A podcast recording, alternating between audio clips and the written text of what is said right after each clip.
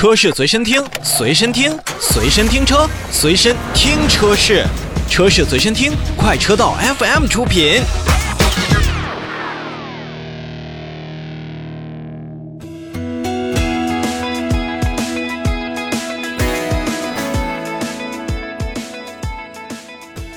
再来看捷豹路虎，捷豹路虎在美国将召回2020年度款式的路虎揽胜极光，共计18,824台。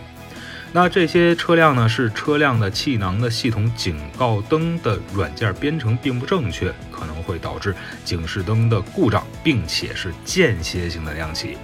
因故障灯亮起的气囊系统警示灯呢，会让系统无法检测。咱们气囊系统的正常的这种实际的情况，也就可能增加驾驶员在撞车事故当中受伤的风险。